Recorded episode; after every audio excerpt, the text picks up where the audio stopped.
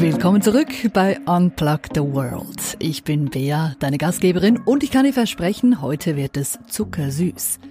Wir reden nämlich drüber, warum viele Tiere total auf Zucker abfahren, Katzen jedoch von Natur aus gar keine Naschkatzen sind. Weshalb die Politiker im US-Senat trotz striktem Essverbot regelmäßig Süßigkeiten naschen und warum es sich lohnen kann, nach dem Zähneputzen jeweils Zucker in den Mund zu nehmen. Das und mehr in dieser Podcast-Folge. Legen wir los.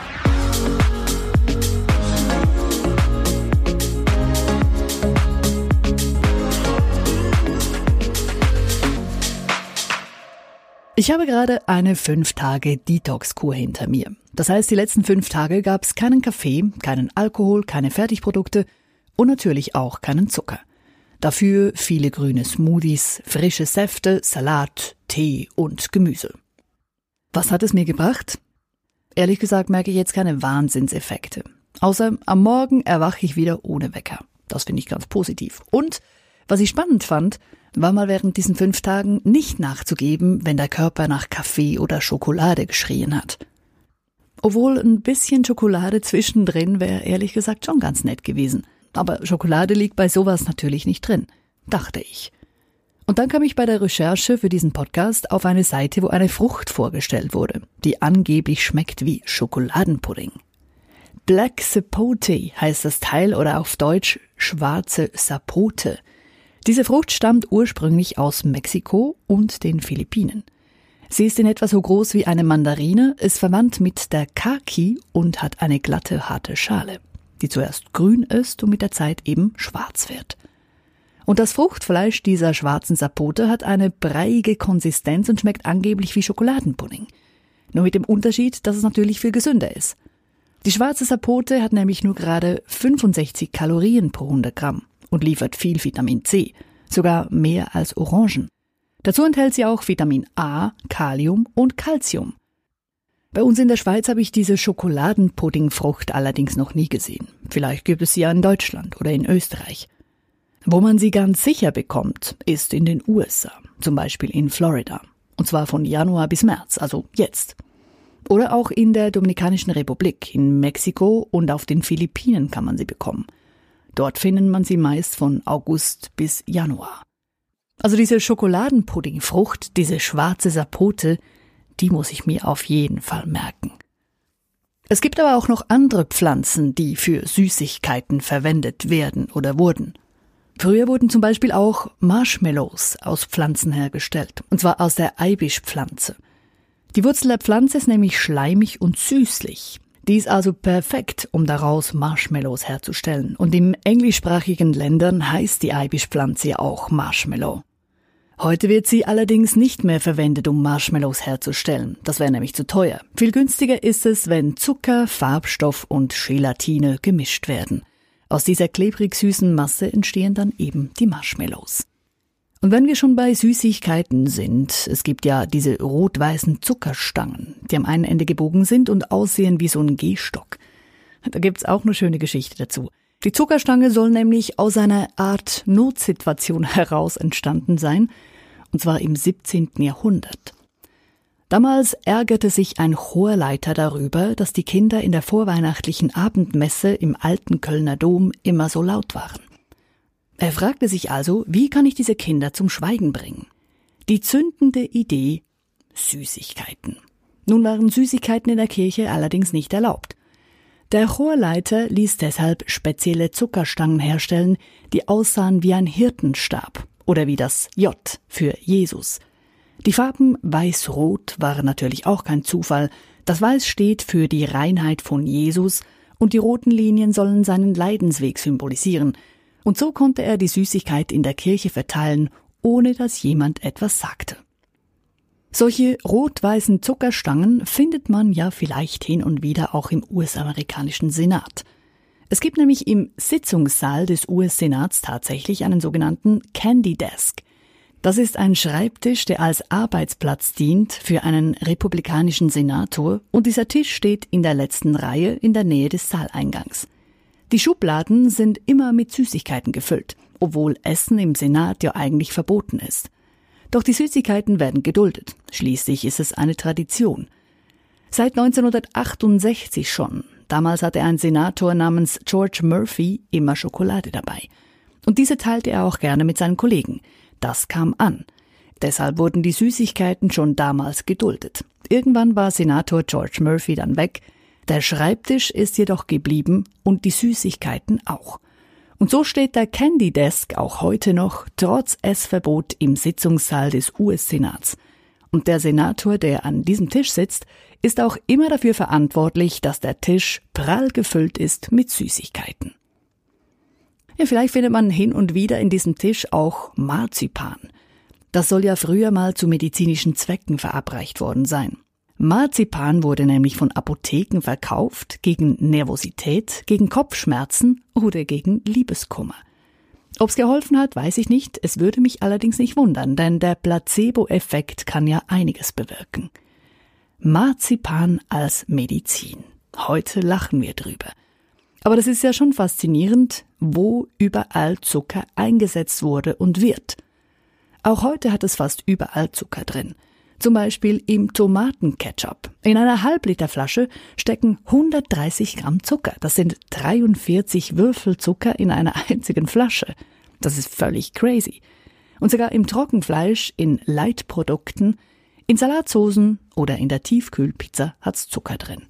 Der kommt dann auf der Packung in der Zutatenliste auch so schön getarnt daher – zum Beispiel als Dextrose, Maltose, Saccharose, Fructose und so weiter. Ich habe gelesen, dass es über 70 verschiedene Bezeichnungen für Zucker gibt, die von der Lebensmittelindustrie verwendet werden.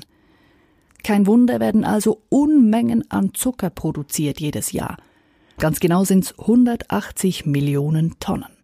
Eine unvorstellbar große Menge. 180 Millionen Tonnen. Und es wird nicht weniger. Dass überall Zucker drin ist, hat natürlich damit zu tun, dass es sehr günstig ist und es auch als Geschmacksverstärker dient. So hat zum Beispiel in einem Fruchtjoghurt teilweise nicht mal 10% Früchte drin, dafür deutlich über 10% Zucker.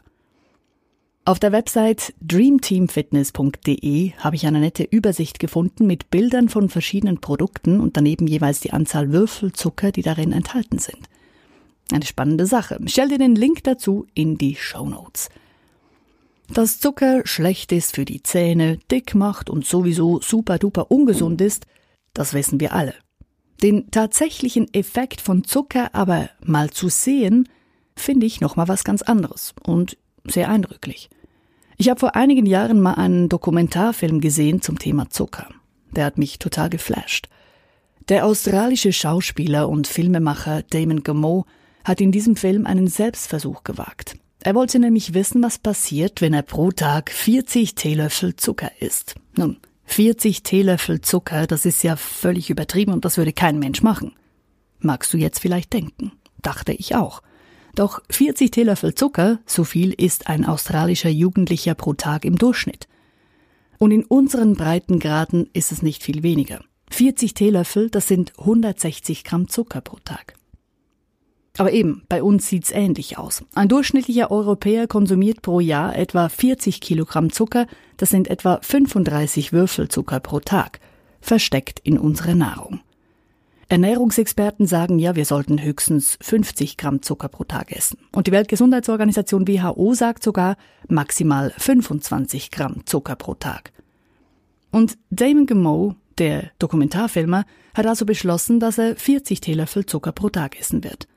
Dies nicht etwa in Form von Energy Drinks oder Süßigkeiten, sondern er wollte ausschließlich versteckten Zucker konsumieren, das heißt Zucker in Lebensmitteln, die sogar häufig als gesund gelten. Also Frühstücksflocken, Fruchtsaft, Getreideriegel, Leitprodukte und so weiter. Sprich Lebensmittel, die viele Leute tagtäglich essen. Während zwei Monaten wollte er sich so ernähren. Wichtig war ihm allerdings, dass er die Anzahl Kalorien nicht erhöht und sich weiterhin genau gleich viel bewegt wie bis anhin – er hat also darauf geschaut, dass er eben diese 40 Teelöffel Zucker in seinen Essplan integrieren kann und die Kalorienzufuhr und sein Sportprogramm gleich bleiben. Was würde passieren? Würde er überhaupt einen Unterschied merken? Damit er alles dokumentieren konnte, hat sich Damon ein Expertenteam dazu geholt. Und zwar eine Allgemeinärztin, einen Sportwissenschaftler, einen klinischen Pathologen und eine Ernährungsberaterin. Und diese Experten haben ihn dann zu Beginn des Experiments einmal gründlich durchgecheckt. Er war vollkommen gesund, seine Leber- und Blutwerte waren sehr gut und mit 76 Kilo Körpergewicht war er auch gewichtsmäßig im grünen Bereich. Und dann ging's los mit dem Selbstversuch. Er begann Dinge zu essen, die er vorher nicht gegessen hatte. Eben Leitprodukte, Müsliriegel, Frühstücksflocken, Fertigprodukte, jedoch keine Süßigkeiten oder Süßgetränke. Es geht nicht lange und Damon spürt die ersten Auswirkungen seines Zuckerexperiments. Stimmungsschwankungen, Konzentrationsprobleme, Niedergeschlagenheit. Und was Damon auch feststellt, es gibt fast keine Produkte, wo kein Zucker zugesetzt ist. Würde man aus dem Supermarktregal alles entfernen, was Zucker drin hat, würde etwa ein Fünftel übrig bleiben. Alles andere wäre weg. Zwei Monate lang hat er dieses Experiment gemacht und sich mit Fertigprodukten ernährt. Was ist passiert? Trotz gleicher Kalorienzahl und trotz gleichem Sportprogramm hat er in dieser Zeit 8,5 Kilo zugenommen. Die Anzahl Kalorien ist also weniger wichtig als ihre Herkunft. Zu dieser Schlussfolgerung kommt auch eine Studie der University of California. Sie haben ausgetestet, was passiert, wenn der freie Zucker in der Ernährung reduziert wird und ersetzt wird mit anderen Kohlenhydraten. Versuchspersonen waren 43 fettleibige Kinder und Jugendliche, die an Stoffwechselerkrankungen leiden. Bereits nach neun Tagen war ein positiver Effekt messbar. Dass viel Zucker einen negativen Einfluss auf den Körper hat, das merkte auch Damon Gameau. Nicht nur an seinem Gewicht, sondern auch sein Körperfettanteil stieg um sieben Prozent. Seine Leber- und Blutwerte gingen dagegen in den Keller und sein Insulinlevel hat sich verdoppelt und wenn er so weitergemacht hätte, sagt ein Experte, wäre er innerhalb eines halben Jahres Diabetes gefährdet gewesen. Inzwischen hat er die Kilos wieder weg und seine Körperwerte haben sich normalisiert. Trotzdem sagt Damon Gameau heute, hätte er gewusst, was durch dieses zweimonatige Experiment mit seinem Körper passiert, hätte er das Ganze nie getan. Das ist wirklich ein großartiger Film. Ich kann ihn wärmstens empfehlen, denn er ist nicht nur unterhaltsam und eindrücklich, sondern auch auf eine wirklich humorvolle Art und Weise umgesetzt. That Sugar oder auf Deutsch voll verzuckert. Die ganze Version auf Deutsch findest du sogar auf YouTube. Ich stelle dir den Link dazu in die Show Notes. Interessant ist ja, dass wir im Grunde wissen, wie ungesund Zucker ist. Und doch sind wir regelrecht süchtig danach. Und für gewisse Süßigkeiten würden wir fast alles tun. Es gab da mal diese Cronuts 2013. Eine Mischung aus Croissant und Donut. Dominic Ansel, der Erfinder, hat damals für einen regelrechten Hype gesorgt und jeden Tag um 6 Uhr standen Dutzende von Leuten früh morgens Schlange an der New Yorker Spring Street, um über zwei Stunden zu warten, bis sie sich ein Cronut ergattern konnten. Oder auch nicht mehr, denn meistens waren die Cronuts nach nur gerade 15 Minuten ausverkauft. Dominik Ansel hat dann die Regel aufgestellt, dass pro Person maximal zwei Cronuts gekauft werden dürfen. Es gab dann sogar einen Cronut Schwarzmarkt, auf dem die heiß begehrten Teile zu Wucherpreisen weiterverkauft wurden. Und es gab Leute, die gegen Bezahlung für andere in der Schlange standen. Die Cronuts gibt's tatsächlich immer noch, nur der Hype ist deutlich weniger geworden. Und wenn man es mit den Cronuts und anderen Süßigkeiten übertreibt, dann ist das in Zukunft vielleicht sogar zu Hause direkt sichtbar. Der japanische Toilettenhersteller Toto, der hat nämlich eine Toilette entwickelt, die gleich einen Gesundheitscheck macht, während man auf der Schüssel sitzt. Da werden dann Urinwerte gemessen, der Blutzuckerspiegel, die Körpertemperatur und das Gewicht und alles wird dann schön übersichtlich auf einem Display an der Wand angezeigt. Und diese Messwerte können direkt auf den Computer übertragen und dann per E-Mail an den Hausarzt verschickt werden. So sieht man direkt, ob es mit der eigenen Gesundheit bergab geht. Zum Beispiel, weil man zu viel Zucker in sich reingestopft hat. Denn da sind sich Forscher einig. Ein hoher Zuckerkonsum sorgt für Übergewicht und diese Kombination, also Zucker und Übergewicht, ist dann wieder Auslöser für verschiedene Krankheiten wie Diabetes oder Herz-Kreislauf-Störungen. Doch selbst wenn wir wissen, dass Zucker nicht gut ist für unsere Gesundheit, weshalb sind wir so verrückt danach? Die Erklärung liegt in der Evolution. Schon in der Steinzeit suchten die Menschen ihr Essen nach dem Geschmack aus. Ein süßlicher Geschmack bedeutete viele Kalorien und schnell verfügbare Energie. Und in der Natur sind es eben Früchte, die diesen süßlichen Geschmack haben. Und diese Früchte, die liefern für den Körper dann auch gleich Vitamine, Mineralstoffe und natürlich Wasser. Ein bitterer Geschmack dagegen konnte ein Hinweis sein, dass das Essen giftig oder verdorben ist. Und diese Zuckervorliebe, die haben ja nicht nur Menschen, sondern auch viele Tiere, sind total scharf auf Süßes. Außer zum Beispiel Katzen. Die können Süßes gar nicht schmecken, sagen Forscher. Studien haben nämlich gezeigt, dass Katzen nicht alle fünf Geschmacksrichtungen unterscheiden können. Es gibt ja bitter, süß, salzig, sauer und umami. Und Katzen fehlt eben der Sensor für Süßes auf der Zunge. Dasselbe gilt nicht nur für Hauskatzen, sondern auch für größere Katzen wie Löwen, Tiger, Geparden. Scheinbar hat eine Mutation im Laufe der Evolution dazu geführt, dass Katzen Süßes nicht schmecken können. Und neben den Katzen gibt's noch ein paar vereinzelte weitere Tierarten, die Süßes nicht speziell mögen, so zum Beispiel Pelzrobben oder Seehunde. Die meisten anderen Tiere, die lieben Süßes dagegen sehr, weil sie eben auch die entsprechenden Rezeptoren auf der Zunge haben. Spannend wird's bei Fledermäusen. Da gibt's nämlich Arten, die Süßsensoren haben und andere, die Süßes nicht wahrnehmen können. Und so kamen Forscher dann eben darauf, dass es wohl mit dem natürlichen Fressverhalten zusammenhängt, ob eine Tierart Süßes wahrnehmen kann oder nicht. Bei den Fledermäusen ist es nämlich so, dass jene, die Früchte fressen, Süßsensoren haben. Jene, die Blut saugen, haben keine Süßsensoren. Und dasselbe eben bei den Katzen. Von Natur aus sind sie Fleischfresser. Und die brauchen eben keine Süßsensoren. Die meisten anderen Tiere und auch Menschen, die können Süßes wahrnehmen und mögen es in der Regel auch. Ich fand ja als Kind Zuckerwatte immer toll. Jetzt habe ich letztens gelesen, dass die Zuckerwatte anscheinend von einem Zahnarzt erfunden wurde. Der Amerikaner William Morrison hat die Zuckerwattenmaschine 1897 erfunden, zusammen mit einem Konditor. Die beiden feierten die Premiere ihrer Maschine an einer Weltausstellung, an der Louisiana Purchase Exposition. Und während dieser siebenmonatigen Weltausstellung verkauften sie über 68.000 Zuckerwatten und haben damit wohl gleich ein doppeltes Geschäft gemacht, zumindest der Zahnarzt. Obwohl Zuckerwatte ist ja vergleichsweise noch harmlos vom Zuckergehalt her. Sie besteht zwar aus reinem Zucker, doch eine Zuckerwatte enthält weniger Zucker als eine Dose Cola. Die Wirkung des Zuckers ist aber natürlich überall dieselbe.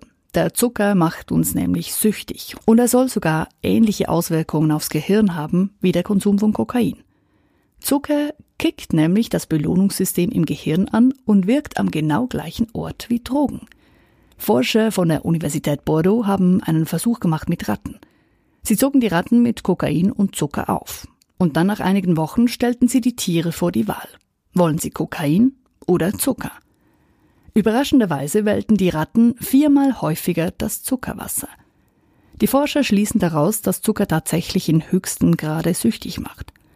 Aber ist auch verständlich, denn wenn wir Zucker essen, steigt der Insulinspiegel an und das wiederum sorgt dafür, dass auch mehr Glückshormone ausgeschüttet werden, also Dopamin.